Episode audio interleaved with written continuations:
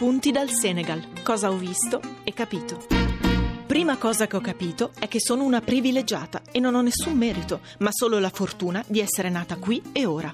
Ho capito la differenza fra acqua e acqua potabile, che si può non avere un bagno, non poter fare una doccia e essere puliti lo stesso, ma quanto è faticoso. Ho visto mangiare poco, male e sempre le stesse cose. Ho capito che quando la salute manca e nessuno ti può curare, resta solo Dio e quindi, inshallah.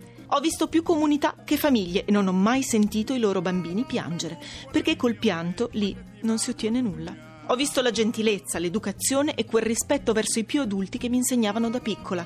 Ho capito che tutto quello che io scarterei in Senegal viene utilizzato come fosse nuovo, dalle automobili alle bottiglie di plastica. A Dakar ho visto poche biciclette, tanto traffico, diversi cavalli scarni, molti venditori ambulanti, il tutto avvolto da una nuvola di smog. Ho sentito la voglia delle ragazze di lavorare e studiare e quella dei ragazzi di diventare calciatori. Ho capito che invece di trovarsi a fare l'aperitivo o lo shopping, si può ballare, suonare, cantare anche a 80 anni, anche senza una gamba, anche in strada, perché no? Ho visto capre e mucche e uomini vivere allo stesso modo. Ho visto tantissima spazzatura.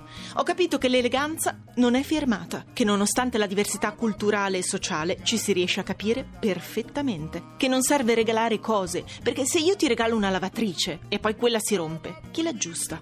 Ho capito che non posso decidere io di cosa hai bisogno tu, che non serve il pietismo né ripulirsi la coscienza dando cose a caso, ma servono i progetti fatti da persone che stanno lì, che parlano con la gente, che imparano con fatica e passione i loro modi e tempi. Servono le ONG, che hanno voglia di migliorare le condizioni di vita dei più sfortunati, che credono in un mondo migliore, che non usano il loro, ma il noi. Ho capito che non servono le accuse e le paure, ma serve lo studio, la comunicazione e il sostegno a chi fa cose utili e giuste.